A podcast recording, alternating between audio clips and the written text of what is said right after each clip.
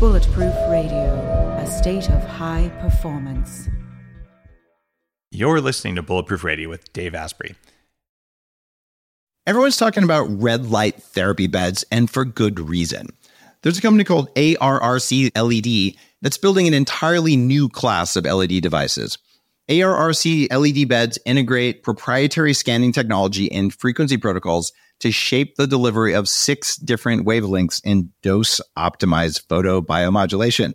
Yes, that's a lot of words. What it is, though, is that photobiomodulation improves the underlying energetics of the cells in your body. And those changes can benefit nearly every tissue and organ and system in your body. You change your cells and you change your life. For more information, visit arrcled.com. What if there was a way to level up your energy, get rid of stress, and take more control of your body. Welcome to Quantum Upgrade. This is a new technology that taps into quantum energy to help you feel amazing. Quantum Upgrade has a lot of different products that help protect you from EMF and help activate your body's natural healing abilities. You can expect better sleep, more resilience, less stress, and better blood flow. The cool thing about Quantum Upgrade is that the products are backed by a lot of heavy duty scientific studies, and there's a new measurable upgrade. You can now use Quantum Upgrade to increase your consciousness levels between 1400 and 2200 on the Hawkins map of consciousness. If you don't know what that means, do some research because it's impressive, it's fun to learn about, and it's something that I've come to understand. Ready to try Quantum Upgrade? Visit quantumupgrade.io slash Dave for a seven day free trial. Today's cool fact of the day is that rain can be more than just water. Rain on Venus or on other planets or maybe even moons can be made of sulfuric acid or even methane. And scientists found a planet 5,000 light years away that has rain made out of iron, which is way cool if you ask me. I don't know what Iron Man has to say about that, but it's got to be cool. What if there was a way to feel younger for longer? Well, there is. Your body needs something called the NAD plus molecule to help you age well. When you're young, your body makes a lot of NAD plus, and that helps you make energy. It helps you keep your DNA healthy, absorb nutrients well, and it protects your cells from stress. But once you hit about 30, your NAD plus levels start to drop. The good news is that longevity scientists have found some things that can help, like niacin, niacinamide, and niagen. They help your body make more NAD plus even as you age. All three of these are in an amazing formula called Qualia NAD Plus. Check out Qualia NAD Plus risk-free for up to 100 days at neurohacker.com slash Dave15 to save an extra 15%. That's neurohacker.com slash Dave15, Qualia NAD Plus. It's what I use. Today's guest is a guy I've wanted to interview for a long time, ever since I, I read his book and he is a distinguished professor of bioengineering at the University of Washington, where he conducts research on water science at the Pollack Laboratory. He's the executive director of the Institute for Venture Science and the founding editor in chief of the journal Water. He's also a founding fellow of the American Institute of Medical and Biological Engineering and a fellow of the American Heart Association and the Biomedical Engineering Association. In other words, he's a complete biohacking badass, although I don't think anyone's ever called him that. and his name is Dr. Jerry Pollack. Uh, Jerry, welcome to the show. It's an honor to have you. Oh, th- thanks, Dave. I'm really happy to be here. And uh, thanks for the introduction. Uh, you're, you're so welcome. Uh, your book, that's probably most famous, at least in, in the circles where I hang, is called The Fourth Phase of Water Beyond Solid, Liquid, and Vapor. And it's on Amazon.com. And that's kind of what you're known for because you're saying, well, why does water do the weird stuff it does that no one has ever explained? And you have that natural sense of curiosity combined with some pretty legitimate scientific uh, research background. But you've also looked at the other book that that changed my view on uh, on how to hack the human body, which was called Cells, Gels, and the Engines of Life from 2001. This played a pivotal role in me. Oh, look, I think I do have control of my own biology and, and you've done some other work on muscles and molecules and all this. And, and I want to know, how did you get into this stuff? Like, like you've been doing this for, for longer than I have, like by a long time. What, what brought on this level of curiosity and interest in such small things? Why do you think they're small? well, you can't see them, is why I think they're small. I think they're fun. Oh, you mean the molecules? I thought you meant uh, the subjects. No, no, the, the subjects uh, are are actually fundamental to everything we are. I mean, how our bodies produce energy, uh, how we turn that energy into motion or thought is fundamental. And almost all of what I do is around tweaking those things. And, and yeah. But how did you get into those things when when you started this research? So little was understood about this stuff. Uh, what what made you go there? Um, I, I, was studying muscles and how muscles contract. And uh, what struck me as really weird uh, one day uh, is, is that when we think of muscles at the molecular level, we consider the proteins and how the proteins interact to produce force. But you know, muscles contain not only proteins but also water. In fact, two thirds two thirds of uh, by volume of our muscles and all other cells too, roughly two thirds are water. Um, it, it's actually it, it's it's it's even more dominant than that if you consider the the uh, fraction of molecules that are water molecules. You know, the water molecule is so small that in order to fill that two thirds by volume, you need to put in a, a, a, lot of water molecules. And if you do the molecular count, it, it turns out it turns out that uh, 99, more than 99 out of every 100 molecules are water molecules. And it struck me as odd that you could discount 99 out of 100 molecules when trying to figure out how muscles work. There's a theory uh, that uh, prevails now about muscle contraction and how it works, and it dates back about 60 years or more. Uh, it was developed by a, famous Nobel laureate, a member of the Huxley, famous Huxley family, Sir Andrew Huxley and almost everybody follows it. Uh, but I found some difficulty with with uh, that theory, name, namely that the evidence didn't fit. Oops. And and so yeah, oops is right. Oops. Uh, practically every experiment that we did in the laboratory failed to fit the, the theory, and and so we began thinking along other lines. And I began to realize that critical to the uh, entire subject of contraction was the water. The 99 out of 100 uh, molecules did play some role. So then we started to figure out uh, not so much the particular role of water, but but of water itself, because because water, as you said, is a is a complicated subject, or it seemed complicated because there are so many anomalies uh, that, um, in other words, properties of water that we can't predict from any theory. And so I began to scratch my head and had a few interesting contacts who uh, I wouldn't say guided me uh, along the way, but provided some clues that were really instrumental. And then we turned to water. We stopped dealing with muscle contraction and we began to figure out the properties of water and we found some real surprises. And, and those surprises are, are are found in, especially in the fourth phase yeah. of Water book, but also some in, in the Cells, Gels, and the Engines of Life book. And I'm flattered that you read oh. them. well, Cells and Gels is one of the reasons that I uh, I'm I've become a huge fan of collagen protein because if you want to make a gel, you've got to have collagen, and I, I put collagen protein in, in my coffee and I think having properly formed collagen is probably really important. And it was your book that made me pay attention yeah. to that. And that so the, the taking the right amino acids to form collagen or eating bone broth or any of the ways we get it properly, yeah. even though I probably had no collagen in my diet for a very long period of time because I didn't know that that would be important. So, so thanks for that first part there. But the new book blew me away because let me just ask you a few questions. I, I know you know the answers, but just yeah. because I think our listeners don't, is water actually liquid? What's your take now that you've studied it? Well, uh, yes and no. Uh, so w- water is obviously a liquid yeah. because you have a glass of water and it behaves like a liquid. But there's another phase of water that we discovered, and that's really uh, in between a liquid and a solid. So most of us have learned that water has three phases. We we know there's the solid phase, ice. There's the liquid phase, the one that we put in the glass, and the vapor phase.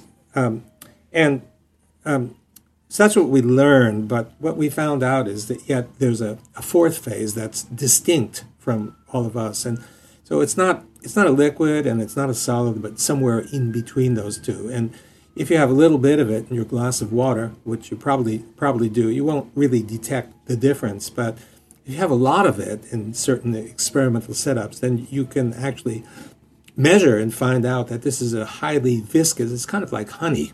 Uh, in between, honey is not exactly a liquid, but not exactly a solid. And this is the consistency of this fourth phase wow. of water.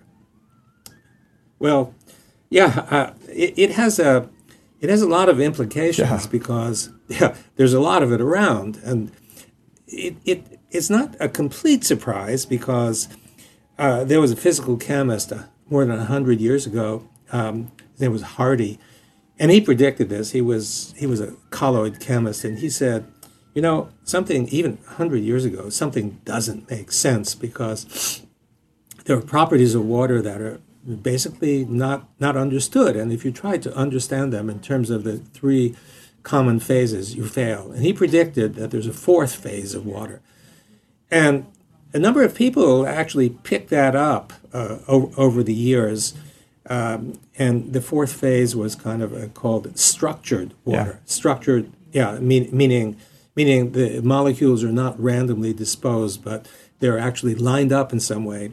And um, there were actually quite a few such people. The most prominent being Gilbert Ling. Yes, I have and Gilbert too. Ling. He's now, yeah, he's now I think 97 years old and still active. Uh, and then there was also Albert Szent-Györgyi, and Szent-Györgyi was, you might call him the the um, Nobelist among Nobelists because he was uh, respected and revered. He got his Nobel Prize for discovering vitamin C and then he worked on muscles and he worked on water. And he's famous for, for a few quotes. One of them is that life is water dancing to the tune of solids. So he knew that the water was intimately involved in everything that the cell does. And what happened is that um, people uh, in, in the early part of the last century, up to the middle part, were deeply interested in water. They got, you might say, deeply immersed in, uh, in, in the subject. And um, and then there were two debacles that uh, set the science of water backward. There were two incidents that happened. One of them was called the Polywater incident, and the other was called the water memory incident. And uh, I can tell you about these because uh, uh, they're, they're, they're kind of interesting. Uh, what, what the, the summary of the, of the story is that is that the people who were studying these two phenomena were roundly criticized by uh, by scientists and and and so it became water the study of water became a kind of scientific joke yeah. and people then became reluctant to pursue it so so the first one uh, the po- so-called polywater incident took place and it came from the laboratory of a guy named Boris Deryagin. Deryagin was a Russian. He was the most prominent physical chemist in all of Russia. Someone came to his lab and and and showed him something that he that got him really excited, and then he pursued it. Uh, what happened was that if you evaporate water, so the water is is pure, and then condense it again, uh, and condense it into small capillary tubes, little uh, glass tubes or quartz tubes, um, the water took on very strange characteristics. Uh, the the uh, it was really difficult to freeze it. You couldn't boil it until you reached very high temperature. It was denser than ordinary water, and the people who who uh, the physical chemists who measured the spectroscopic properties, that is the absorption properties, different wavelengths, found it was really strange. It didn't behave at all as though it were regular water. So this was the time of the Cold War, uh, the, uh, and and and the Russians and, and, and the West didn't communicate a whole lot, so the papers were written in the Russian language. And when they started to be translated in, into English, the uh, people, in, scientists in the West, became really excited about this. And at first, they took up the result, and uh, they they really had two choices, you know, because because of the uh, political uh, background. one one choice was uh, to dismiss it as nonsense because, after all, you know, the Russians are enemies and how could they do anything meaningful in science? And the other one was to try to pursue it and find something, that, uh, use the Russian findings as leverage to find something even, even more important or exciting. It looked as though there was a different phase of water, just as what, what we're talking about. Um, so it was pursued really actively, and there was a, a, a lead article in the journal Science, which is one of the, the couple of really major journals, and the title was Poly Water. Why poly water? Because the water behaved like a polymer. Instead of a collection of individual molecules, it behaved as though the molecules were somehow linked to, to one another. And because of this linkage, the behavior changed markedly. Um, so, uh, one, one group, I believe it was an American group, just a couple of months later, found out or did some experiments. They found that it really wasn't pure water after all. They found that if you put water in these capillary tubes, um, it actually the material, the silica from the capillary tubes, actually dissolves in oh. the water. Not much of it, a trace of it, but still, the Russians had argued that this was pure water, and uh, this group found that it was not pure at all. Actually, it was contaminated by silica, and so they said it was a silica gel, and therefore no big deal about these interesting properties. And then what made, made matters worse is there was another group, I believe this was an Australian group, and they put salt in the water. And when they put the salt in the water and measured the absorption spectra, the same as, as the Russians had done, they got practically identical results. And so they said, well, you know, the Russians must have been sweating into their water when they did their experiments. And uh, it was really, uh, really embarrassing for, uh, for, for the Soviets. And uh, a couple of years later, Deryagin himself uh, drove the nails into his own coffin, if you will, by publishing a paper saying that all of his critics were right. They screwed up, they made a mistake, forget polywater, forget everything that we found. So that seemed to be the end of the story, and uh, and and the end of the story is that well, if if the greatest scientists, or physical chemists in all of Russia could screw up so badly, then a mere mortal scientist had better stay away from water because they're going to screw up even worse than that, or there's that, that potential. Uh, um, and it seems that that's the end of the story, but it's not the end of the story. I've heard now from three different people who were close to Deryagin that despite the fact that he wrote that paper, he was actually forced to write that yeah. paper because, uh, you know, it's an embarrassment to the Soviet uh, government, and it's it, it's easier to place the onus on that particular scientist than on Soviet science. So he basically took full responsibility, and I suppose his alternative was who knows what, yeah, right. maybe Siberia or something like this. So they professed that until the day he died, he was absolutely sure that he was right. Wow. Yeah, it's a it's an interesting story. It could make a good movie. We, we have a better way in the U.S. We, we simply make it impossible for re, for researchers to work if they say something that's not popular. So. it's, oh, it's I know, I know well about that phenomenon. No, it's not that different, but uh, I think the consequences are maybe more di- were uh, more dire for, gulag for, for versus change of career. Yeah, you got to point that. Uh, maybe a gulag. I, I'm not yeah. sure, but but certainly he would not not have been the famous scientist that he he's and respected that that he remains today. But you know, uh, as I said, m- mere mortal scientists were encouraged to stay away from the subject of water. Uh, so then, you know, uh, water began the, the, science of water began its recovery, um, and then a second debacle took place. This one was in France, and you know the French are equally proud of their of their science. They have um, uh, biological scientists, math- mathematicians, and many, many distinguished French scientists. And then along came this guy, Jacques Benveniste, who is a famous immunologist, a really high level guy with a lab of 50, 50 people. And he was doing some uh, experiments on, on cells. They're uh, white blood cells called basophils. And he would he would pour some, perhaps you know the story, he would pour some antibodies on the cells. And when the, when the cells received the antibodies, they got activated and they secreted something. I believe it was histamine. And they were, they were studying this as part of their immunological research. And some guy came along. He said, You know, I can dilute those antibodies again and again and again and again, just as the homeopaths do.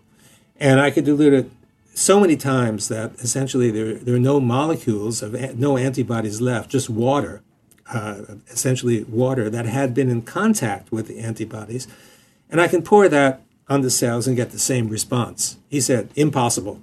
But you know, being an intellectual and open-minded guy, he said, "Okay, you know, uh, you, there's a corner of the laboratory there. Nobody's working. You can show us what you're doing, and you know, we'll see what what, what goes on." Uh, I, the, reason, the reason I'm laughing, sorry to interrupt you there, it, is that that I think 80% of people out there go, "That's impossible. Therefore, it can't happen. Therefore, we're not going to test it." Right? And they just ignore a, a, potentially really yeah, interesting you, thing. So I, I, love it. Okay, in this experiment, uh, you had a real scientist who said, "Well, if, if it's real, prove it." Okay, and, and what happened next? I got to know. well, what happened next is that pretty soon everybody in the lab was hovering over this guy to see his results because apparently it worked. and he could do those dilutions. You know, he did it exactly the same as the homeopaths do it. You dilute, say, 1 to 10, uh, and then you shake it. They call it succussion. And then they dilute again, and they shake it, and so on, yeah. go down the line. And so, so he produced it. And uh, Jacques, who I, I, I knew personally, he died about 10 years ago um, was, of course, so curious about this and, and found that this experiment was so interesting. He had no interest whatsoever in homeopathy, yeah. uh, you know, but he was really interested in what these dilutions could do and, and, and the response. So uh, uh, he decided to publish a paper on this. So he sends the manuscript to Nature. Sir John Maddox, the editor of Nature, received it, and he said, "No way." He said, if you're right, everybody else is wrong. And I refuse to believe that everybody else is wrong. Sorry, we won't publish your paper. So Jacques, being a, a determined uh, uh, scientist and, and believing in his results, though he didn't really understand uh, the mechanism. And when I chatted with him, he said, You know, I'm just an immunologist. I'm not a physicist yeah. or a physical chemist. So I don't understand the mechanism. And, and I, you know, he was honest enough to say that. But as you said, there was something going on there and something that needed explanation. So he thought, okay, nature rejects it.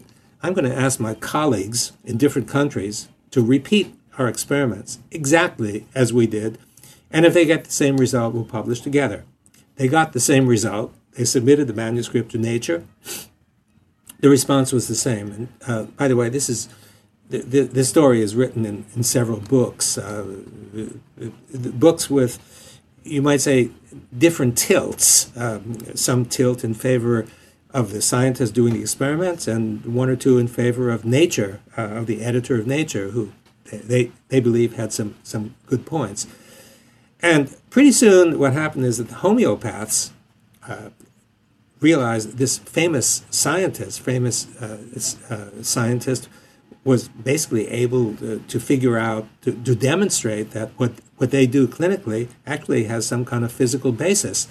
And pretty soon, Nature, whose headquarters are across the channel in London, uh, heard about this. It was published in the newspapers and such. Their their protests um, had to do something, had to respond in some way. And uh, Jacques, when I was visiting his lab, he said, "Oh yeah, Maddox. He telephoned me on that telephone right there, and he said, "I'll make a deal with you."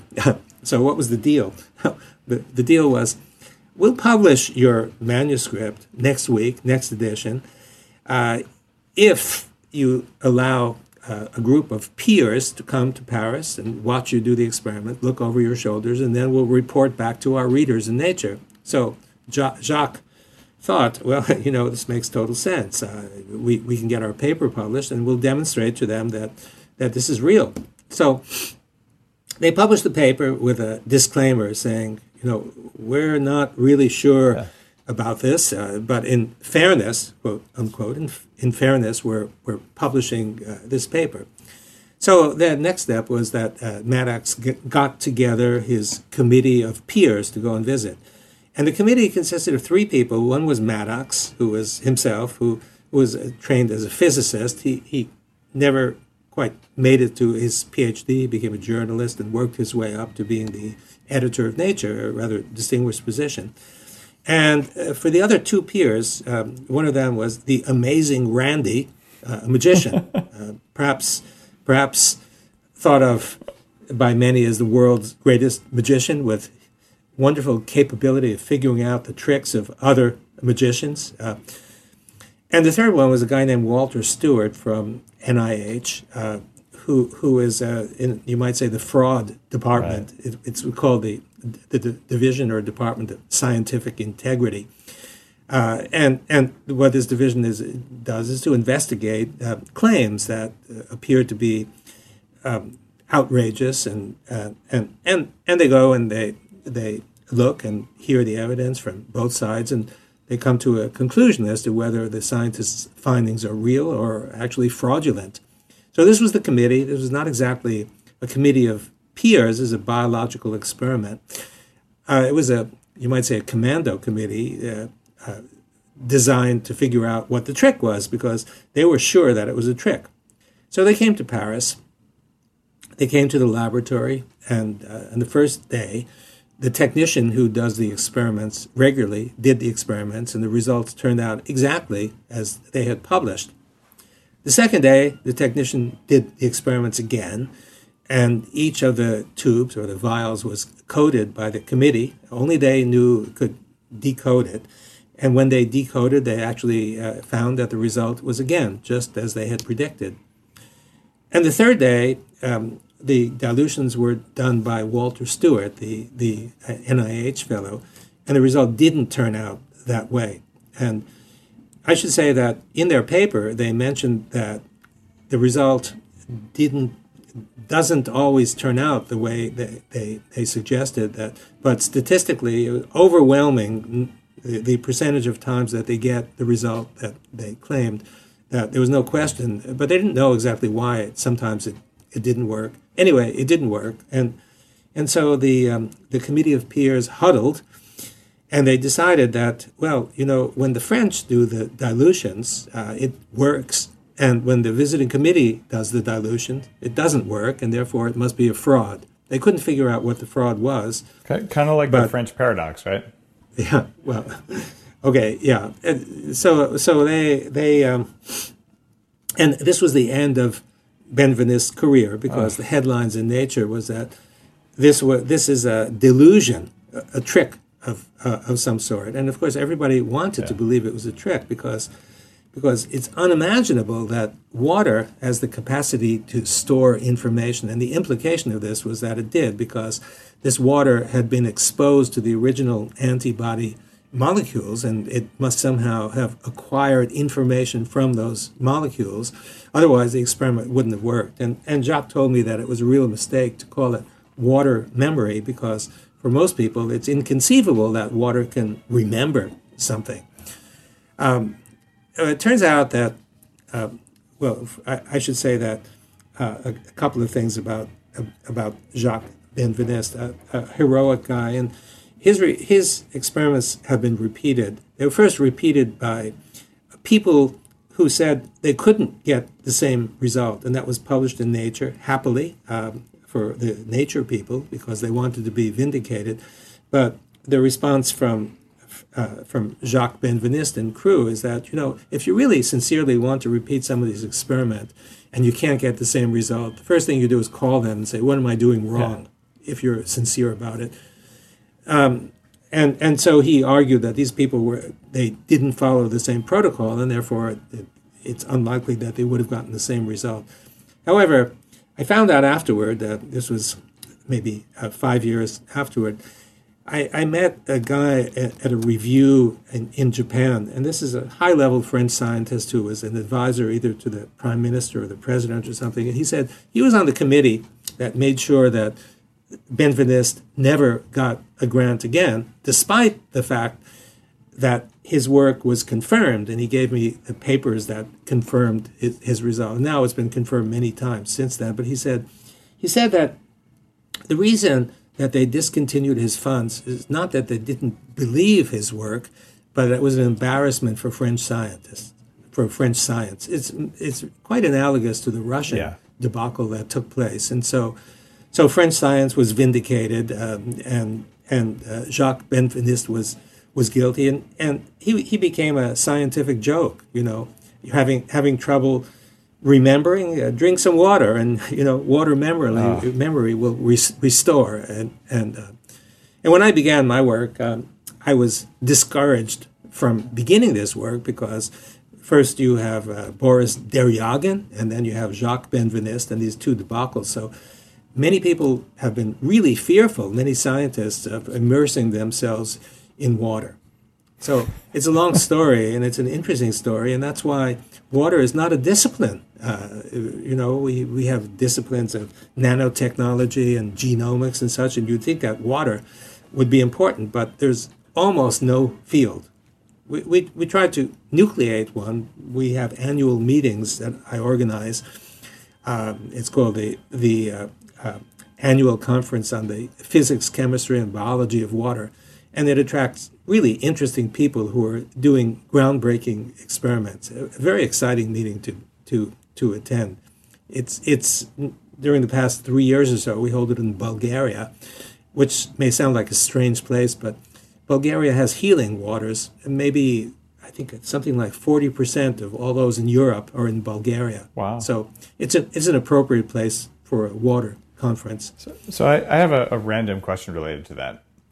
Please. I drink San Pellegrino, even though it's owned by a big mean water company, Nestle. But San Pellegrino or Saint Pellegrino, healing waters. I, I think it's better. Also, I like that it's bottled in glass.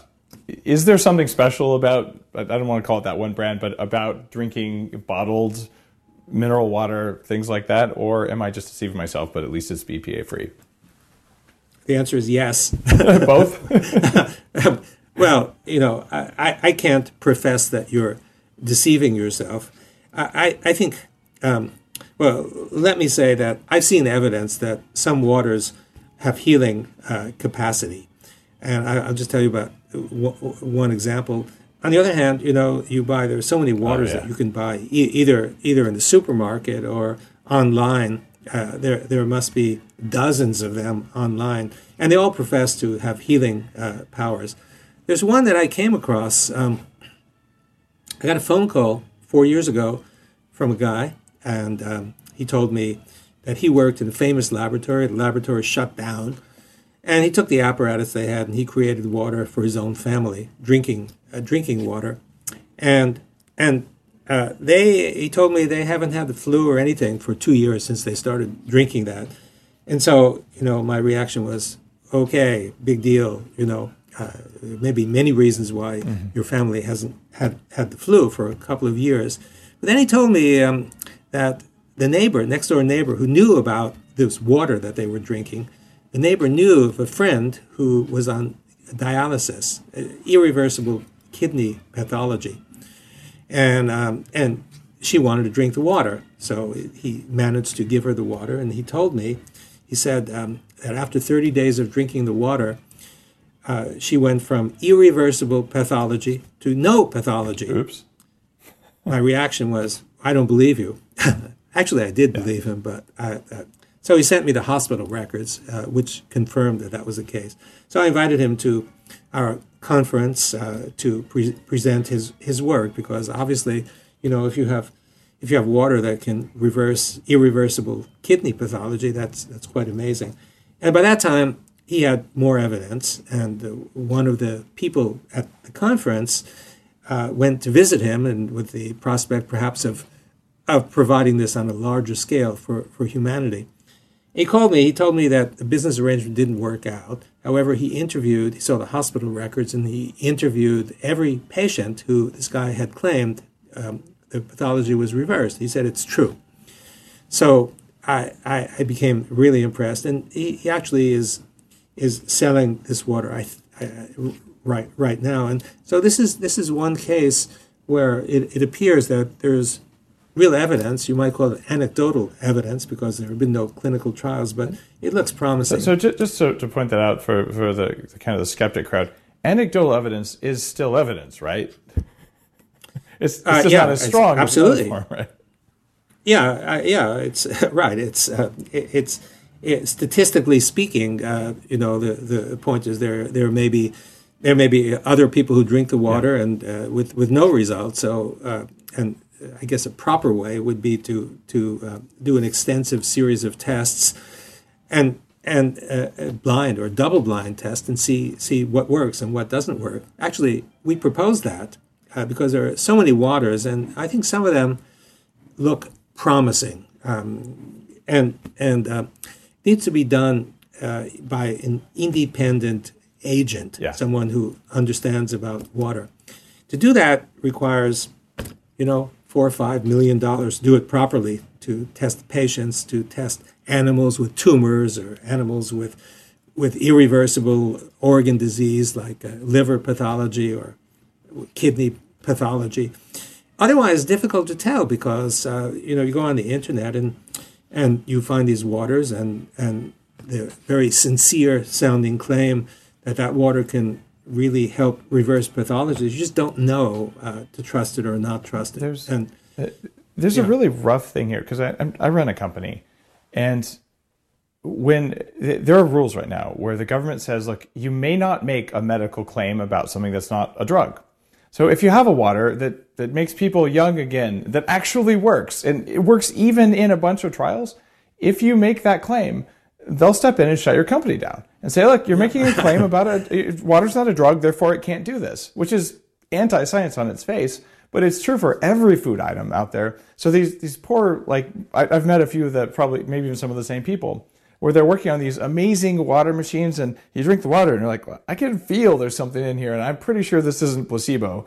Uh, just like you know if you got caffeinated or decaf coffee, it's pretty hard for that placebo Yeah. effect because like there's something happened from the caffeine. yeah, So you drink it, like, okay, like I don't know if I can finish this because I'm kind of buzzing. Uh, But then if they go out there and they start saying this stuff works, then as soon as they hit a level of commercial success, they'll get shut down. It happens over and over to my great frustration. And I don't, I, I, I don't really know how to get around that because what we need is a little bit of freedom of speech for businesses to say, we don't know, but we're pretty sure, and here's our evidence, and you can decide for yourself because it's unlikely to cause harm. But until we get that right in this country, which we don't have right now, do you think that, that any of these water companies have a chance of sort of seeing the light of day? Well, they have seen the light of day, and some of them are more successful than others. But as you say, you know, they can't claim what Ah, so- might actually be the case. There's one that's different. Um, perhaps you know about the Kangen Yeah. water. What- what do you in- think of in that? Japan. So, uh, I have no comment. Okay. I, I don't know. We sometimes we we, we drink it, uh, but I, I got to tell you that in Japan, they did do clinical trials of that, and as a result of the clinical trials, there's you know a whole bunch of evidence. As a result of the clinical trials, if you have any kind of gastrointestinal problem in Japan, from your mouth down all the way to your anus, they put you on this water, and the government pays for it governments don't pay for something that you know that it, it that doesn't have efficacy. So they've done enough enough trials on that, uh, but I mean, still there there are some people who claim there are some long term effects that maybe uh, are uh, negative. I, I'm not sure about that, but I just want to point out that in Japan the clinical trials worked and and people are put on that water. It's actually very simple. You just put the water through a two electrodes in the machine. One's negative, one's positive, and you drink the one that goes that passes through the negative electrode, which has a high pH.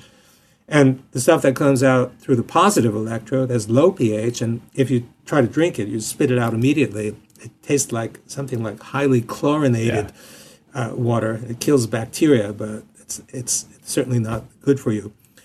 I think the the you know our, our, our research shows that the, the negative charge is is is really important for uh, for health, and um, is a, di- a different issue, but um, it's not something that that is a kind of a, a mainstream kind of uh, i- idea, but but it goes back to the water, the kind of water that we this fourth phase that we discovered, which is negatively charged. That's one of the features of this water, and it's the kind of water that fills your cells. So Does a Kangen machine make water like the, the fourth phase of water? Not sure. We we tried uh, testing the uh, that kind of water, and using the test that we we usually employ didn't show it. However, in the laboratory, when we did experiments um, putting the negative electrode in the water, we actually did find this kind of uh, fourth phase water that we discovered. So the answer is I'm not sure uh, if it does or doesn't, but it, for sure it has negative charge. Yeah. Um, uh, and and um, yeah, and and so you know your cells, th- this kind of water that we're talking about, the fourth phase water, forms next to hydrophilic water-loving surfaces, and the cell is just filled with water-loving uh, surfaces. All the proteins and other macromolecules are charged on the surface, and so the water that sits next to those surfaces should be easy water, or we call it the EZ exclusion zone, fourth phase. It, it, it's just different terminology for the same thing.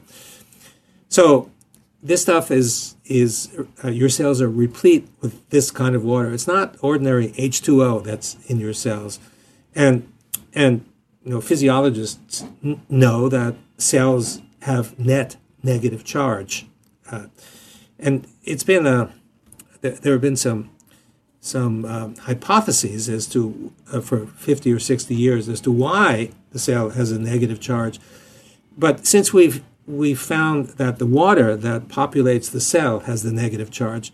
We kind of understand that one possible reason for the cell's negative charge is because it has this kind of negatively charged water. You know, you have a sack with some negatively charged stuff in, and it's going to the sac is going to have a net negative charge, and we've measured that.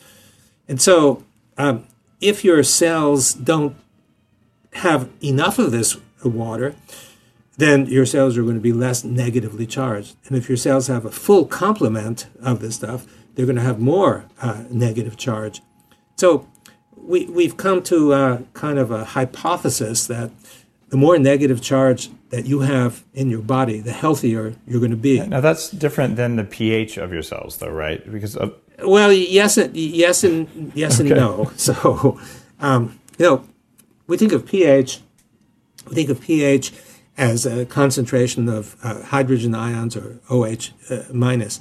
But some of the experiments that we've been doing I- indicate that when you have low pH, that is a lot of protons, you have net negative, net positive charge, and when you have more OH minus groups, you have excess negative charge. So it's not that um, it's not that, that that every solution is neutral. Uh, it, it, you know, uh, and uh, it's possible. We're studying this right now. It's possible that, as a rule, when when you have something that's acidic, that is a, a, a, a an abundance of, of protons, that you actually have that this, this solution that you hold in, in the beaker actually has net positive charge. It's not neutral. Um, chemists like to in, invoke the principle of electroneutrality. Everything should be neutral, but we know everything is not neutral because um, you, you, can actually measure. You can take two beakers uh, with one substance and another substance, and you can actually measure a potential difference between this, and you can get current flow from one to the other. And so it, it, it seems possible, if not likely, that that you know that liquids can sustain charge and we do. We made measurements of people. Uh, and so you are negatively charged. Uh, I'm negatively charged too, but I think you're more negatively charged because you're healthier than I am, or at least you don't have as much gray hair. There you go. So, uh, and that's why you know um, th- there's this uh, idea about earthing yourself or grounding yeah. yourself. You take a walk on the beach, take off your shoes, and you feel good after ten or 20 minutes or so of, of doing that. And the people who have studied this un- understand that what you're doing is you're actually soaking up negative charge from the Earth. The Earth has a net negative charge. This is another fact mm-hmm. That is not widely known, but among the Russians and, and, and in other countries 50 or 60 years ago, it was common knowledge, but we've forgotten that. And so when you connect yourself to the Earth, you sop up this negative charge and you feel better uh, you feel healthier. So the research has, has shown that. So I, I just want to make that point that that um, if you anything you can do, practically anything you can do to gain negative charge should, in theory, be good for your health. Uh, antioxidants are are uh, one of those because because um, you know. Um, oxidation is is loss of negativity, and so anti-oxidation uh, means you don't lose that that negativity, and negativity is really important. The body actually tries its best to get rid of positive charge. If you think about it, you know, every time you go to the toilet and pee, the pH of that is low. It's uh, and and so you're you're getting rid of protons, getting rid of positive charge. Every time you exhale, you're getting rid of CO2 and water, which is carbonic acid, acid, getting rid of positive charge. When you sweat, uh, it's similar. You uh, you you uh, sweat. The sweat actually has low pH. And a colleague of mine uh, was actually m- measuring his his his body's charge and took a dump, and found out afterward that he got more negative, and so uh, apparently you're losing positive charge that way too. This needs to be studied, of course, in, in greater depth, but uh, it's a kind of principle that comes out. I've definitely been sleeping with uh, one type of earthing or another for eight years now. I, I think nine years, and, and talking about it Really? as one of the, the hacks that you can do. But I used to weigh 300 pounds. I had chronic health problems as a child, arthritis at 14, and, and all, all sorts of stuff that shouldn't have Wow. been, including basically mitochondrial poisoning, as far as I can tell, from living in a water damaged building where you get um, airborne mycotoxins that inhibit mitochondrial respiration. And I've since recovered pretty darn dramatically from all that kind of stuff. It seems so. And one of the things that helped the most was ozone therapy, which uh, you actually use ozone gas, small doses of it rectally, which has lots and lots of free electrons in it, right? yeah, yeah. You figured out another way to do that. Yeah, and they, they actually do it intravenously as well. And, and I've also done a lot of electrical current stuff uh, over my body that, that seems to have played a major role, as well as I, I had an alkaline water machine starting in 96. I bought one uh, before Kangen came out, I think. Um, but it, it actually just caused diarrhea because it turns off stomach acid where you kind of need acid. So I, it turns out for me, I'm already too alkaline. So I had a weird situation where I was actually not making energy well in the cells, yet I was almost on hyperalkaline which, which didn't make sense, but it was because something was inhibiting respiration. So you, you go through all that. A lot of people, okay, we call that chronic fatigue syndrome, fibromyalgia, Lyme disease, all, all that stuff. yeah, yeah. What what does your discovery uh, have to say about like those situations? Those people who are running around, running at half strength. Like, do they need more easy water? Do they need more grounding? Like, like, like. I mean, you're studying bioengineering. Some of the most interesting stuff I can think of. It, if if everything sucked in your life because you just never had enough energy and nothing seemed to be working right, what would you do with water in order to turn things back on? Well, okay. Uh, there, there are a couple, couple of things. Um, um, besides um, drinking the right water, which is not n- not so clear which one is, is, is the right water, light is is um, also one really uh, powerful agent. Yes. And so, why is light a powerful agent? Well, so this water that we're talking about, this fourth phase water, is built by light you- if you start with water um, and you want to create, uh, you start with ordinary water and you want to create this fourth phase of water, light is the agent, is the, is the energy that, that does it, and especially infrared Yes. light.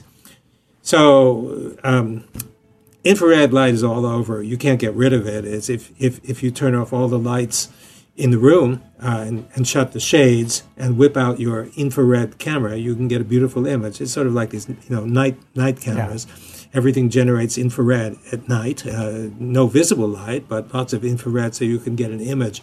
So it's all over, and it's actually literally free energy. It's not the kind of free energy that we learn about in our chemistry class, but it's literally free for the taking. It's there, which means that this water, this uh, fourth phase water, i- i- is also there. However, um, you know, if you're sick, uh, there's a, a fairly good chance that you're deficient in this easy water. There are, there are various scientific reasons that we, we reach this uh, conclusion that maybe are beyond uh, go, going in, into here, but I, I can just say that, you know, your, your cells, it's the proteins in your cells that act. They fold in certain ways, and, and that makes the cell work. And the usual environment for folding is that each protein is surrounded by fourth phase water. And if you don't have enough of it, then your proteins are not surrounded by their usual milieu and they can't do what they ordinarily do. And so your cell is sick. It's not actually functioning. So one, one possibility is that you want to build up this easy water in, uh, in your cells. And the way to do it is to, um, one way to do it is to expose yourself to infrared light. A way, I, I just came from Russia. I was there a few days ago, and the way they do it is uh, we call it sauna, and they call it banya. It's the same sort of thing. You know, they you you go into a, a room and uh, it's either with water or without water, humid or not humid. With infrared, it's at a very high temperature, and so you soak up this infrared. And when you come out 20 or 30 minutes later, you feel like a million dollars, or rubles, if you like. and and so why is that? Well, well, the thought or one thought is that this is purely psychological, and maybe some of it is. But you know, our experiments show that if you add infrared light. Um, infrared energy, you build easy yeah. fourth phase water. And, uh, and the same thing happens inside your body. Uh, your body soaks up this infrared energy because water in your body likes to absorb that kind of energy. And from our experiments, we know that that builds easy water. So one possibility, a hypothesis, is is that by sitting in, in the sauna or the uh, banya, the reason you feel good is that your cells, particularly the cells that had been deficient in easy water, to begin with, the water builds up and you have then a full complement of easy water. And so if your muscles were aching, uh, a reason why they might have been aching is that they're basically dehydrated. They don't, for whatever reason, don't have enough of this water. They get rehydrated with it. So, so therefore, and it could be uh, your the same thing happens in your brain. You're feeling depressed. Your cells are not your brain cells, your neurons are not functioning optimally. You want to get them to function the way they should function. So you add the infrared, it builds up the water, and then your cells begin functioning normally. So it's a kind of general effect um, so, that so this infrared. It, yeah. Sorry to interrupt. Is a campfire good enough? I mean, is a radiant heater good enough? That needs to be studied. Uh, people are using different wavelengths of, of, of light sitting in front of a campfire, usually you feel good. Yeah, exactly. You know, the same, same kind of right. I hadn't thought about that, but uh, perhaps it is good. I, I know that in Asia and some countries, like in Korea, they have uh, different stones, different yeah. crystals that they heat depending on what your what your issue is and what your your problem is. And this needs to be studied as well, but it seems to be quite effective. So, uh, you know, if you have a stomach problem, you, you subject yourself to one set of wavelengths of infrared. And if you, if you have a liver problem, perhaps a, a, another set of w- wavelengths.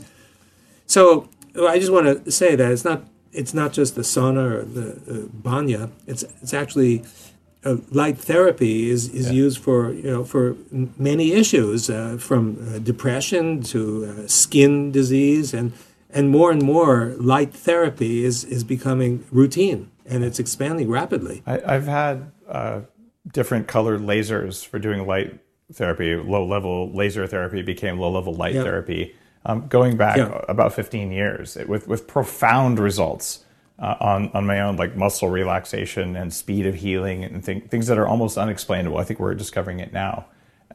Yeah. And uh, your book, I think, explains some of the reasons why that might work because I can't tell you all the reasons it works. I, there's some things about nitric oxide that are interesting, depending on if it's a red light or whatever else.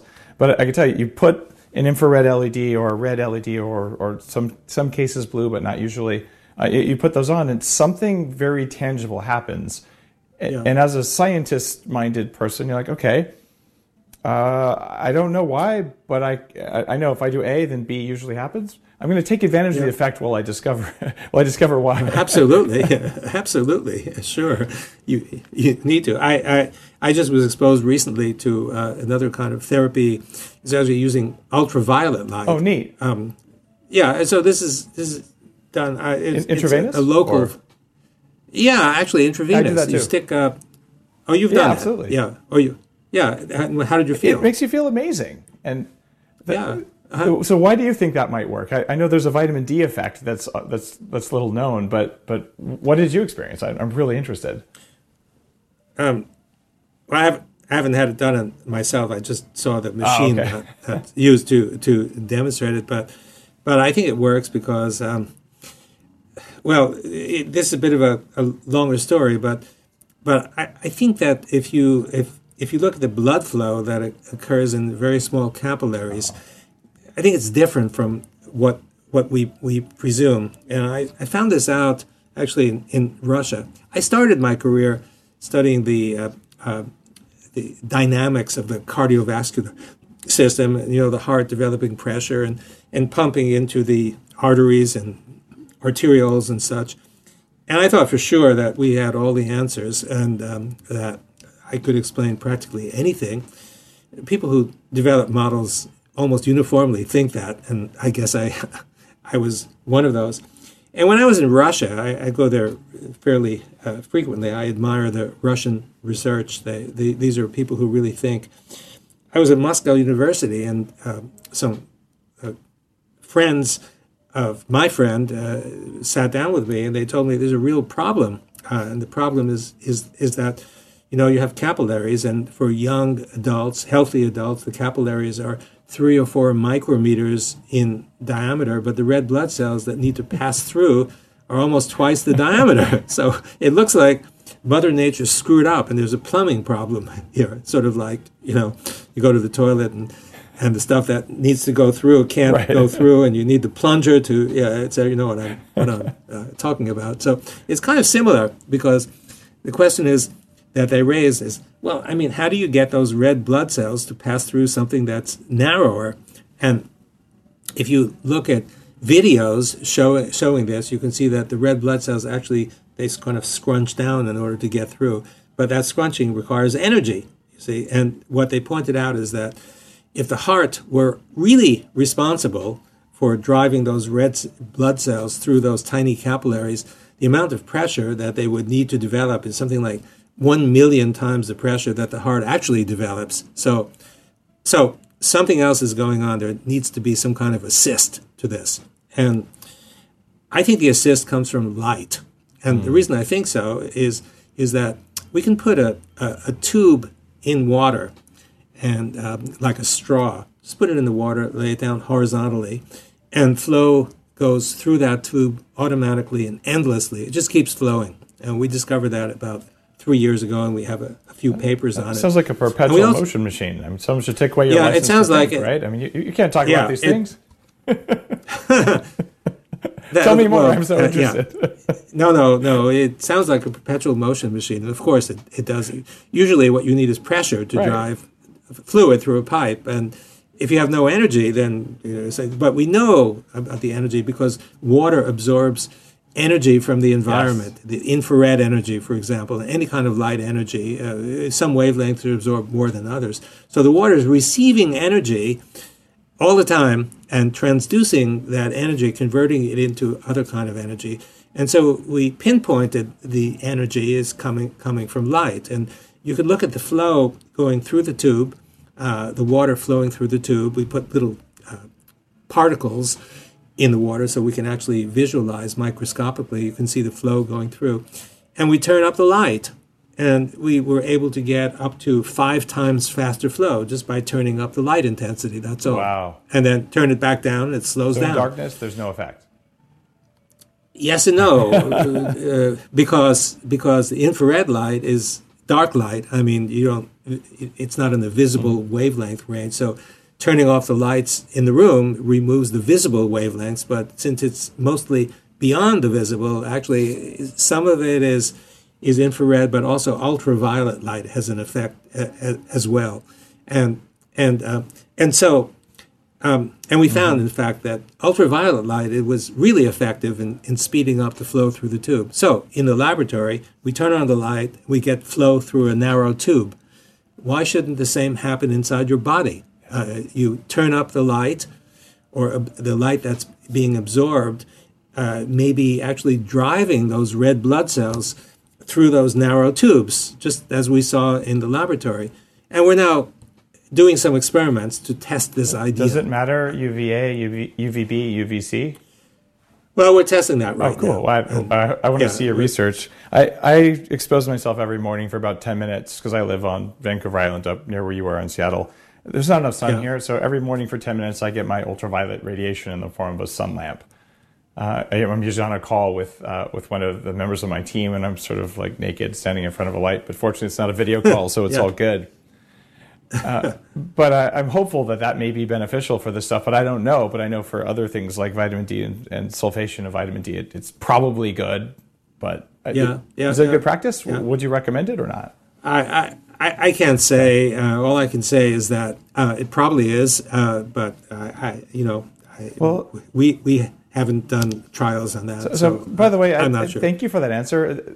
The average uh, a scientist, when we say, "Well, I know you don't know, but if you had to bet," they're so hesitant. I, I don't really want to bet until I've done a double-blind study, and you're like, say, and you're willing to say probably is actually a really courageous thing. So, so thank you for that, I mean, because well, uh, at the risk of uh, criticism from my colleagues, um, yeah, I mean it's great to to have hypotheses, yeah. and uh, uh, you know then you get somewhere. It, as long as you qualify it, I think you're, you're being very scientific. I, I, had, I, had, a chance to ask Craig Venter, like, given everything yeah. you know about the human genome and all this incredible research, like, what should I do today based on your best possible guess? I said, or should we just have pizza and beer and figure it out? And he goes, let's talk about it over pizza and beer. And, and I'm like, so I was going to pull my hair out because it's such a luminary. But that scientific news says until I'm really sure, I'm not going to I'm not going to choose a direction. And what I want to do is I, I want to live to 180 years old. I'm going to pick a direction because if I don't pick a direction, I'm probably going to go the wrong way. And I might pick the wrong direction, but at least I tried. And yeah, and you might pick the right yeah. direction. 180. That's that would be impressive. I, am working on it. Good luck. I, Hope you get there. uh, do you do any work with the piezoelectric effects of cell membranes by any chance?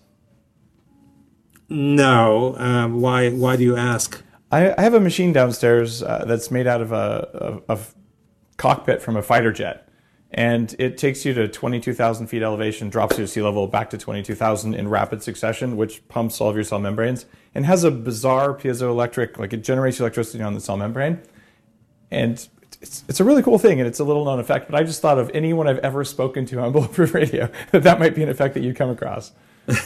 Um, how do you know it's the membrane? Um, there's actually two studies. I, will send them to you afterwards, uh, talking about a, okay. a, cell membrane piezoelectric effect about uh, little lipid uh, uh, lipid spheres on the surface of the cell membrane. That they themselves are piezoelectric, apart from like bone piezoelectricity and things like that. So I, I was blown away to see it, and you certainly feel an effect from it, but it might be a nitric oxide effect, not anything more. And there appears to be a stem cell effect. But it's also one of those things where you can't really say what it does, even if you think you know, because then you'd be selling drugs. So it's a machine that makes you feel good. Right? yeah, yeah. Well, there are, there are mechano-electrical effects for sure, because you know um, if, if you have EZ water sitting next to ordinary water, one is more dense than the other. That is, the EZ water is denser than the bulk water. If you squeeze it, uh, put pressure on it, then the tendency is to go toward the more dense uh, of, of the two. And so we found experimentally that if we did that, if we apply pressure, we get more EZ water. And EZ water is negatively charged. So it means you, you apply force and you get charge out of that. So it's essentially a piezoelectric effect. And that's why that's why I asked you uh, how sure you were that it was a membrane effect. Many scientists mm. attribute almost everything in the cell to oh, the even membrane. though the membrane doesn't really it doesn't really exist when you look at what happens when you strip the membrane and the inside of the, st- the cell still works. so the membrane isn't what we Absolutely. think it is. I'm with you there. Uh, yeah, I, I, think that's true. The membrane is overrated. Yes. uh, now, okay, let's assume that I have a couple thousand dollars and I'm I actually live on an organic farm, uh, doing my best to to keep everything working in my body. And I can do whatever I want to my water filtration system. I already have activated charcoal. I use a well that's not not polluted. I run it through a UV filter and various polishing things. It's absolutely neutral and from a pH perspective. Do I need to install a big bank of infrared LEDs in a in a clear tube? Do I need to install electrodes? Like, what do I do to like basically shower in EZ water that drips out of the faucet like syrup every day? Like, like what should I do here? Again, I you know I'm not sure, but I can certainly um, speculate yeah. or hypothesize. Sure.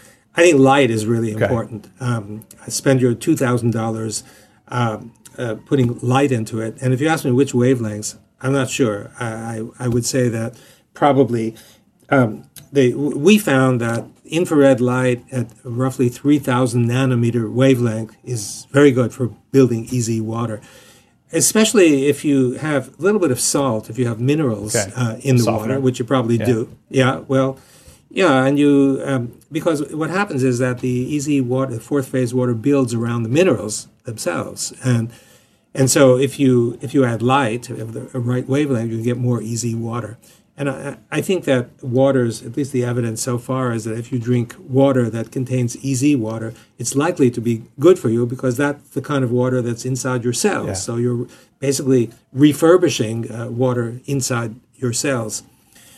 So I guess that that's probably what what I would do. Uh, but again, I'm speculating. It, it's. I'm- It, thank I- you for labeling it as speculation. I, I, I totally understand it's speculation. And everyone listening, if you go out and you buy this and it does the opposite of what you expected it to do, it could happen, right? This isn't. double. Yeah, it blind. could happen. Yeah, but this is you know you you you really put your finger on something that's terribly important. Water is so important for our health; it's central. But there's almost no funded research on, on water. If you try to get money from the National Institutes of Health, you know if you want to study a drug, it's fine. It's no problem, as you pointed out uh, earlier.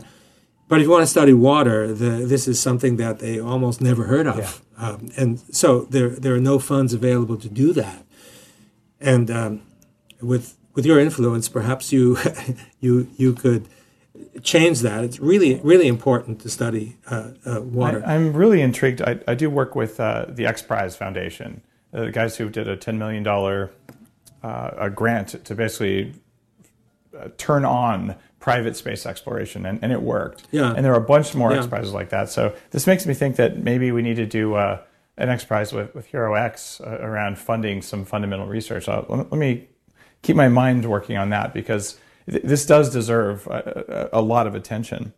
Uh, have you looked at uh, the the 016 versus 018 DDW, like deuterium depleted water? Is that anything that, that's been in your research?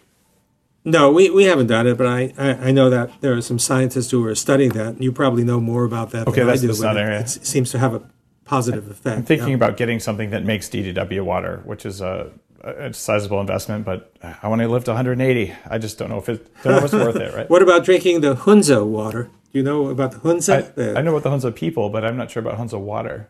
Henry Coanda, who was a Nobel laureate studying fluids, went to visit the Hunza to find out why they live to not 180, as far as I Uh, know, but yeah. certainly 110, 120. They have babies at age 90. I'm going to race Ray Kurzweil. That's my goal. oh. Well, so so he found he found out that um, it's the water that uh, it's full of minerals. It's actually thick with with minerals, and the tourists who go there drink the water. I, I'm told that they actually filter the water for them because those people won't drink that water that's that's kind of thick with, with, with minerals. So I'm not sure they get the full benefit of it, but. Uh, I'm not sure if you know Patrick Flanagan, who, yeah, he's he studied that and he produced a, a Oh, the, product the that miracle uh, crystal uh, stuff, the little droplets you put in. Yeah. I used to use that. yeah, uh, uh, apparently mimics what the Hunza have, have, have used, and um, again, that that might be another another uh, a good approach. I, I must mention one more Mm-hmm. since we're talking about health, and that is uh, juicing. Probably you do that too. Yeah, I you? to juice my maple trees. I, I drink the sap that comes out before you concentrate it into syrup. That's basically pure EZ water, as far as I could tell. Uh, yeah, it must have a lot of easy, uh, but I, I'm talking about the, the sort of more standard way of taking vegetables stuff. and, maybe some fruits. Yeah, or or kale. It doesn't taste great, but you kind of get used to it and begin to like it. and you know, so w- what you're doing, what you're drinking, is essentially cell water, right? Because it's the water that you squeeze out is the water that's inside the cells of the plants, and and um, the the physicians I've spoken to, you might call them alternative and complementary medicine. Many of them use it, and they, the, the patient comes in, and it doesn't matter what the problem is, but uh, in, including some of the, ones you mentioned, fibromyalgia and uh, kind of vague vague symptoms. And it seems that uh, almost always drinking that stuff for a few months uh, is is of great help. And as I said, I think the reason it helps is that you're adding cell water to the, the water that may be deficient in, in your own cell. Wh- which reminds me of the famous book that you pro- probably know about, the one that's uh, You're Not Sick, You're Thirsty. Oh, right, right. You know that book? Yeah. And, and um, uh, that also is um, anecdotal evidence, but powerful anecdotal evidence by, by this Iranian ph- physician who became a political prisoner uh, because he was a supporter of the Shah. And when the Shah was deposed, uh, he was thrown in prison. So, so he was a, a physician, and so he was the one who had to treat all the other political prisoners, and all he had available was water. And and so finally, he wrote the book uh, that described his experiences not only in prison treating patients, but when he emerged from prison and continued his studies. I found myself really, really impressed by the sincerity of, of, of this book, which, by the way, his son, who I met by chance, told me sold more than 7 million Whoa. copies. yeah, really popular. It's cheap. You can buy it on Amazon. It's very impressive. Uh, one chapter deals, for example, with diabetes, another with heart disease. And he, he tells stories about his patients who came in and he said, just drink a lot of water. And they got better just by drinking a lot of water. I had a, a weird experience back when I was living. It turns out in a in a mold damaged, water damaged building. So I, I was getting daily exposure that was causing immune inflammation. I did a 24 hour urine challenge. You had to collect all your urine for 24 hours. I collected seven liters of urine. Seven liters. Wow. Okay. Uh, granted, I was probably 280 pounds at the time, but I wasn't trying to drink extra water. Partly I was because, like, I knew if, if I drink more water, I'll be healthier. I was always thirsty, but it was like the water wouldn't stick in my body. Like, no matter how much I drank, I was always thirsty. I- Is this a, a water structuring issue, or is this like a my kidneys are over toxic? What was going on? Do you have any idea? Well, it could be a water structuring. I- Yeah, I mean, so so the ability to hydrate may depend on the type of water, Okay. and I bet it does. And again, we we have a, a theory as to why this this might be. You know, the cells are negatively charged, and um, if you if you um, exposed water that uh, has charge, so-called dipolar water, where you have plus at one end, minus at the other, uh, it should be absorbed more quickly by this negatively charged cell because what happens is that you know you've got a blob of negative charge, and then you have a, a dipole sitting here with a plus and minus. If this is negative, the plus will orient closest and get pulled in. Okay. And and the fourth phase water is definitely charge separated. It's a dipole. It has huge amounts of negative at one end, positive at the other. So it should be sucked in by the cell uh, more quickly. Again, this needs testing. O- This of course, just a we're- we're- hypothesis. We're, we're in the land Yeah. of theories now. Are you at all concerned about these LED lights that make no infrared whatsoever, but have lots of the blue spectrum? Yeah, I am because um, uh, I heard some uh, talk at one of the conferences about so-called light pollution. Yeah. You know, and you know, in some in some cities, uh, it's light all night, and the blue light is is stimulatory, and and I think it's stimulatory because I I, I think the energy from the light uh, creates more of this uh, uh, uh, separates charge, and the separated charge is gives you gives you energy, so it keeps you energized just when you want to go to sleep, and uh, so I think this is problematic. Um, I, I switched all of the exterior lighting on my on my house. So I, I'm in the country, like I've, I, I see no Yeah. lights from my house, and I switched them all from uh, whatever they were halogen for the most part to Yeah. red LEDs that are sea Yeah. turtle friendly and all. And the night I did that, the owls started hanging out right next to the house. Oh, But before wow. they would not be anywhere Wow. near. There's two or three species that, that are nearby, and it was profound what the effect on wildlife was. Not to mention my own. I, I can walk outside and see the stars and things like that. Fantastic. Yeah, this is this is a growing issue. Uh, you know, a, along with electromagnetic pollution, um, a ser- serious issue because it's really not clear what what uh, cell phones and such. It's sort of clear. You know, some people have done studies, and the studies. I have a colleague in, in Seattle who's been studying this most of his, his career, and and he says, you know, the, the studies that are that are funded uh, by the cell phone companies, 95% of them report no problem. But the studies that are funded by uh, foundations or uh, other organizations, uh, not the cell phone companies, 95% of them report serious problems. So I actually thought I was the only person on the face of the earth who decided to own no cell phone, but I, I met another one yesterday. Um, and so apparently there were at least two of us without cell phones.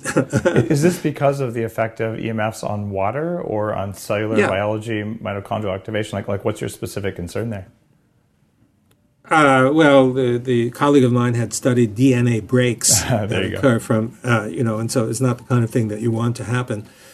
Uh, we haven't yet had the wherewithal to study the, the effects of different wavelengths um, uh, on on water. But you know, um, since water absorbs many of these wavelengths, you know, you put your put your water in the microwave oven and it heats up, and that's because these wavelengths are absorbed by the water. But we don't know what each of those wavelengths actually does to our our, our body. Um, and this needs to be studied. It's really important to to to do this because, well, you know, for for obvious Because reasons. Because life depends on it. Uh, yeah, because life depends on it. it's terribly important. There's one more question I want to ask you before we come up on the end of the show, and, and that is well, two more questions, including the final question. But the other one is I know that when you drop the temperature of water, it's easier for EZ water to form. I do cryotherapy with liquid nitrogen. So I stand in air that's chilled to 260 degrees below zero. So the very outer centimeter or so of my skin gets a real strong signal about how cold it is. It doesn't freeze, but it drops the temperature pretty darn far. Am I doing something cellular with EZ water? Do you think? I know this is the land of speculation here. Um, or is this more about uh, signaling for uh, essentially more calories burned and brown fat activation and things like that? Well, the latter is certainly possible. I couldn't comment, but Yeah. but I think what you're doing is, um, you're you're you're generating a lot of infrared energy in the core of your body. All the Right. metabolic reactions do that. And when you stand outside in the cold, then um, you have a gradient, uh, a huge gradient of temperature from the inside to the outside. So the infrared energy that's generated in your body goes through the body to the periphery and out toward the cold. It's passing through your tissues, and when infrared energy passes through your tissues, it builds EZ water. And so, yeah, so I think that might be what's going on. Uh, That's cool. And- I've and that- never heard that, and that makes so much sense. Well, it's it's interesting to have a conversation because the, some of these these issues, uh, you know, stimulate both of us to thinking. Right. There's nothing like thinking. Uh, my my unusual path has led me to believe that there's quite often five or six different effects that stack on each other when you really feel something work, and you can hypothesize there's these ones. And so much of Western science is around looking for single variables, but almost every problem that's ever been meaningful to me has been a multivariate problem, which makes them very hard to study.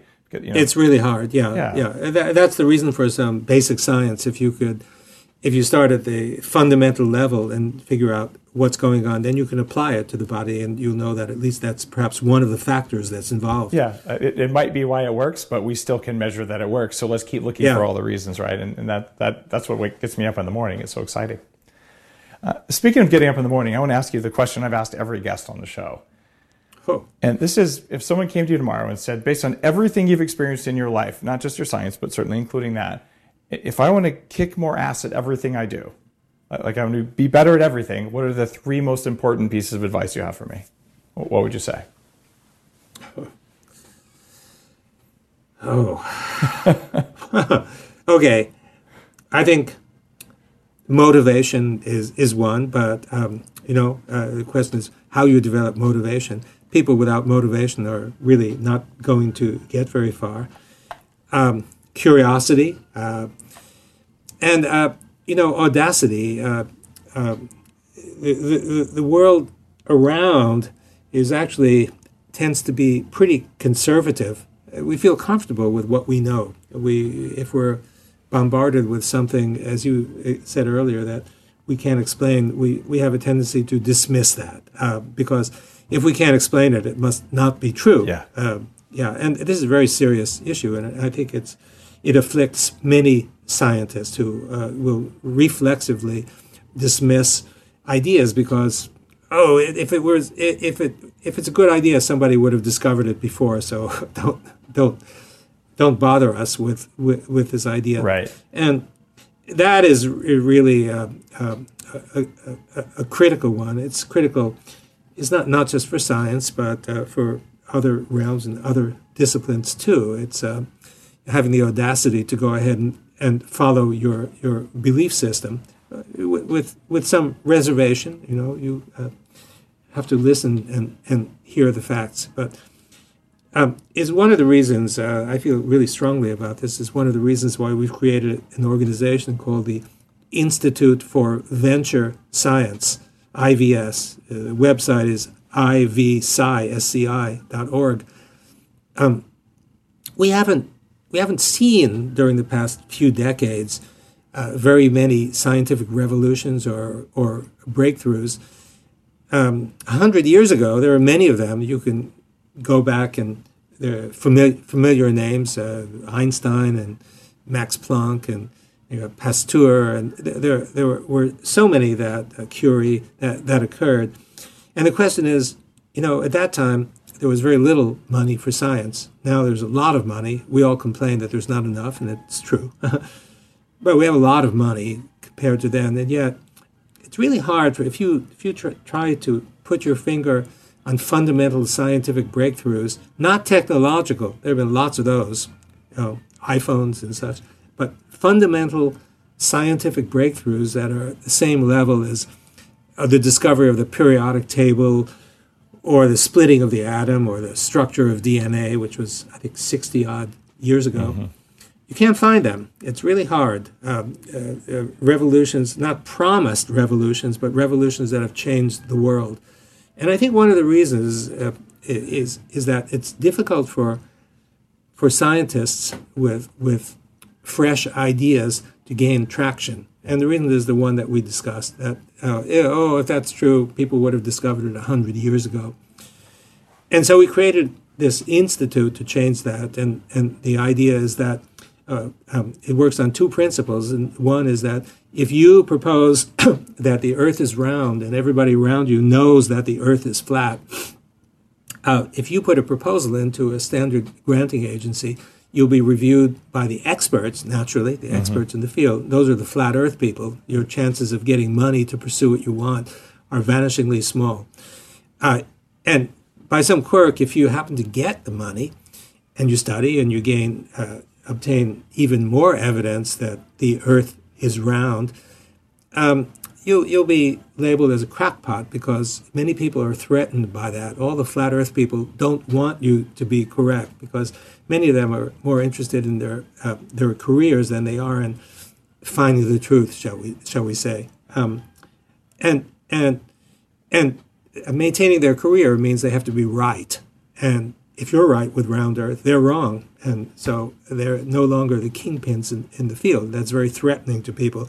It's a human issue. And so we get around that by actually taking round earth ideas like that, ideas that, that um, we, not the experts, uh, people who can understand what you're talking about, but don't don't have skin in the game uh, to to to want to dismiss your idea.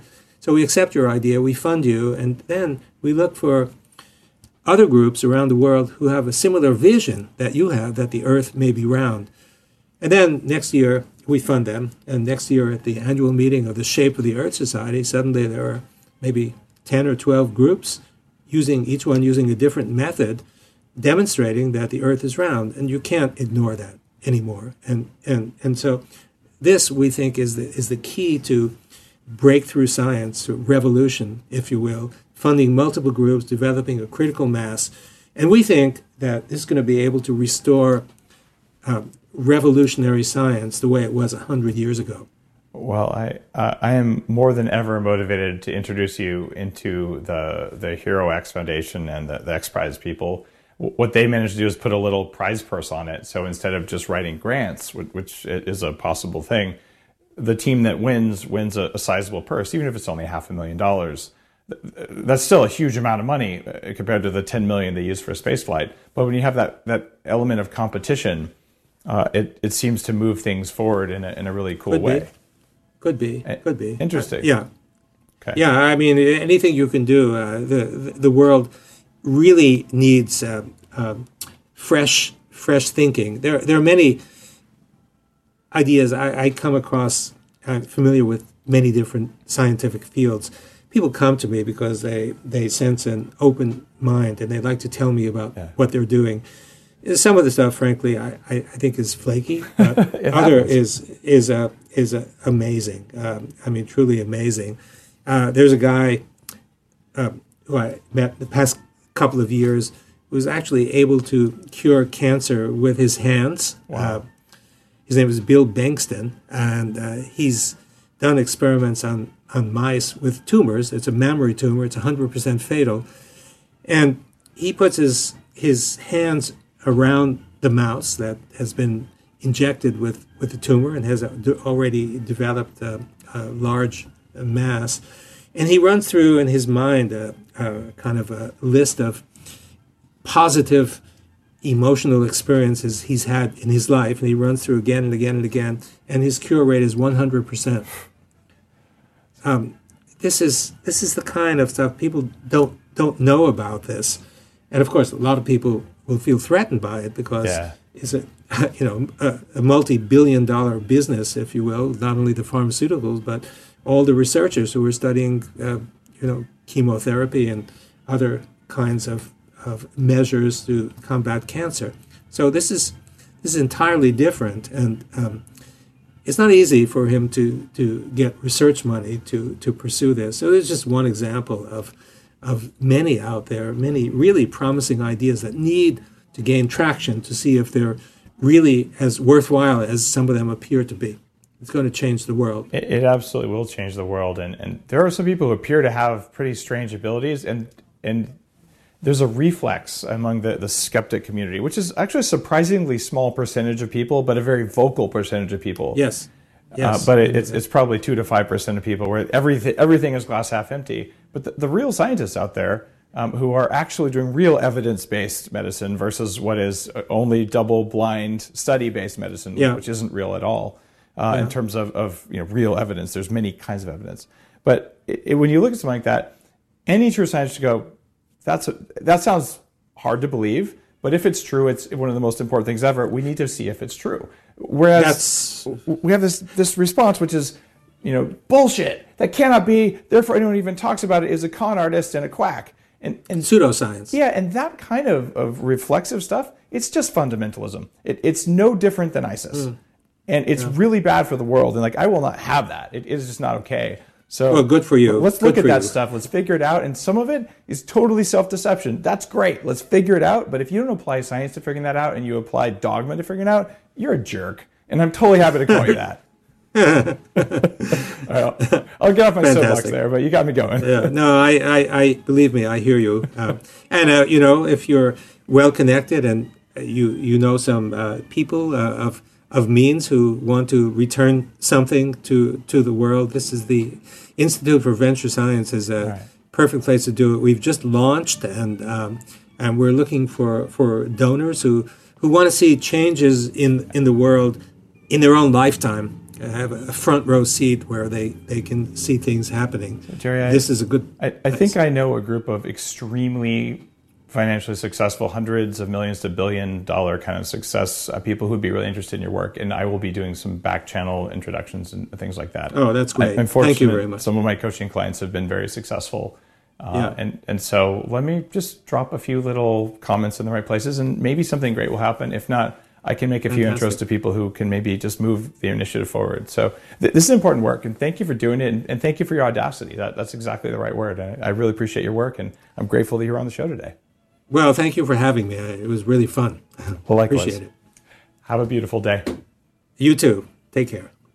If you enjoyed today's show, and let's face it, how could you not enjoy the show? Uh, Jerry Pollack is, uh, he spent his whole life doing this amazing, amazing work. And when you read his, his books, they're technical, but you realize there's something happening that science did not know about. And he's just had the, the tenacity to dig in, and he's discovered some fundamental things that I believe have a really good chance of changing the way we understand biology and changing the world. So if you enjoyed the show like that, I would love it if you supported the show. And there's something in line with what we talked about today, and it is the ZenTek screen protector. This is something you slap on your computer, you slap it on your phone, you do it one time, and it blocks some of that blue light we talked about that comes without infrared, which lowers the amount of stress on the cell membranes in your eyes, and it lowers the uh, it lowers the effect of blue light on the body because it filters out some of the blue light. This is a pretty cool thing, and it's a one time thing you do. Just go to bulletproof.com and search for ZenTek, and you can pick one of these things up, and you'll probably feel the difference in your sleep. And if you don't, you can always send it back. Have a beautiful day. I'm so excited about this interview. I'm super charged by it. I'm going to go get some infrared lights and stick them all over my water supply. Have a great day.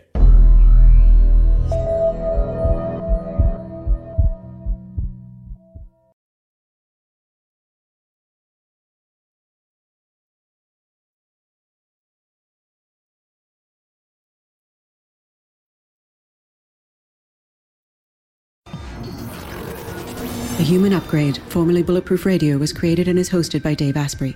The information contained in this podcast is provided for informational purposes only and is not intended for the purposes of diagnosing, treating, curing, or preventing any disease. Before using any products referenced on the podcast, consult with your healthcare provider, carefully read all labels, and heed all directions and cautions that accompany the products. Information found or received through the podcast should not be used in place of a consultation or advice from a healthcare provider. If you suspect you have a medical problem or should you have any healthcare questions, please promptly call or see your healthcare provider. This podcast, including Dave Asprey and the producers, disclaim responsibility for any possible adverse effects from the use of information contained herein. Opinions of guests are their own, and this podcast does not endorse or accept responsibility for statements made by guests. This podcast does not make any representations or warranties about guest qualifications or credibility. This podcast may contain paid endorsements and advertisements for products or services. Individuals on this podcast may have a direct or indirect financial interest in products or services referred to herein. This podcast is owned by Bulletproof Media.